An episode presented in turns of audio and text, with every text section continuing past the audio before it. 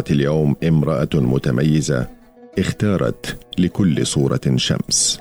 أول مصورة فلسطينية تحمل كاميرتها وتسوق سيارتها وتتجول في أنحاء فلسطين تلتقط الصور.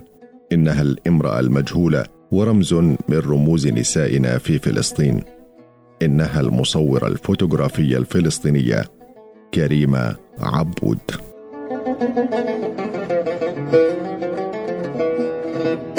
أعلام ورموز. حلقات بودكاست حول جيل من الثقافة والمعرفة والرموز التي أغنت تراثنا وعالمنا المعرفي في فلسطين. مرحبا أنا معكم مراد السبع. وأنا يمنى حميدي. كريمه عبود أهلا بك معنا اليوم المرأة المجهولة. التي التقطت كاميراتها وجابت الأنحاء والتقطت الصور. حدثينا يا كريمة حدثينا عنك. شكرا لك يا مراد على هذه اللفتة الجميلة. كم أتشوق إلى أن أعود وألتقط مزيدا من الصور. أريد أن أرى الأشياء بعيني. أريد أن أرى هذا الجمال في هذه البلاد. شكرا لكم مرة أخرى. أنا ولدت في مدينة الناصره لعائلة تنحدر من أصول لبنانية. نزحت منتصف القرن التاسع عشر إلى بلدة الخيام الجنوبية إلى فلسطين. والدي هو القس سعيد عبود الذي عمل بعدة وظائف مختلفة. من بينها عمله كمدرس في إحدى المدارس الإنجليزية وقت الانتداب البريطاني.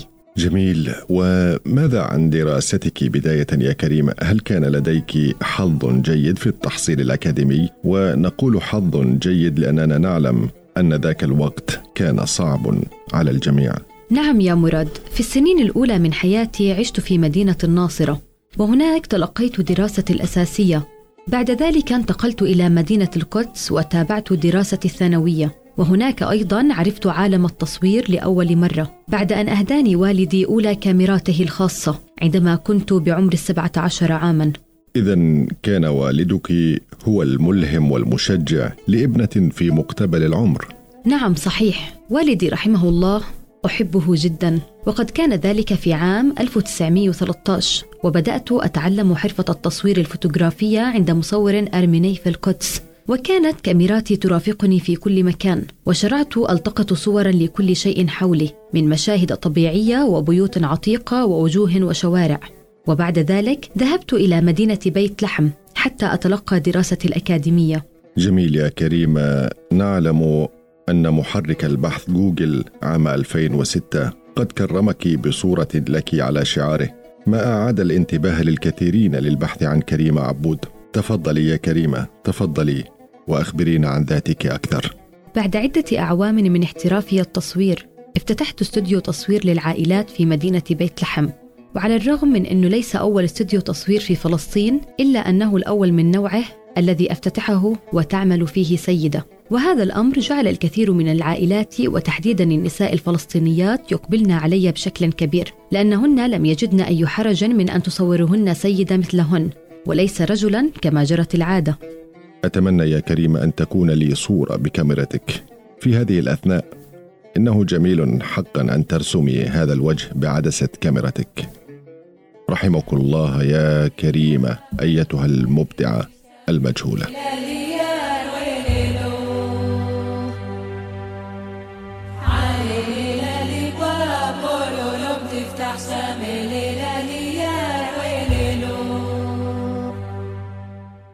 حتى بضع سنوات مضت كانت قلة فقط قد سمعت باسم كريمة عبود وهي أول فلسطينية وعربية تحترف مهنة التصوير في بداية القرن العشرين في حين كانت هذه المهنة حكرا على الرجال.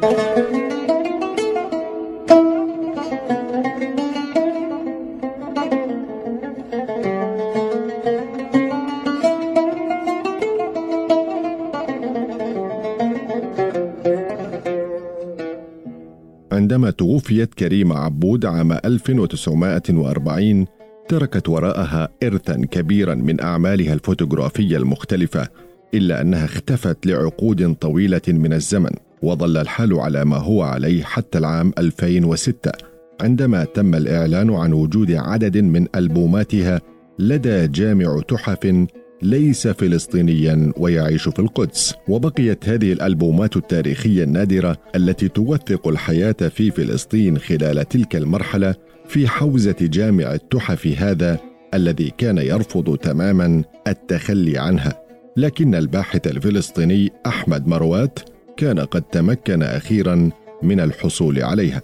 خلال العام 2013 نشر مروات هذه الألبومات النادرة بكتاب حمل عنوان كريمة عبود رائدة التصوير النسوي في فلسطين وكان نشره بالتعاون مع القس متر الراهب والباحث الدكتور عصام نصار وضم الكتاب إلى جانب الصور الفوتوغرافية التي التقطتها المصورة الفلسطينية الرائدة عددا من الدراسات والأبحاث التاريخية حولها وحول التصوير الفوتوغرافي عموما في فلسطين.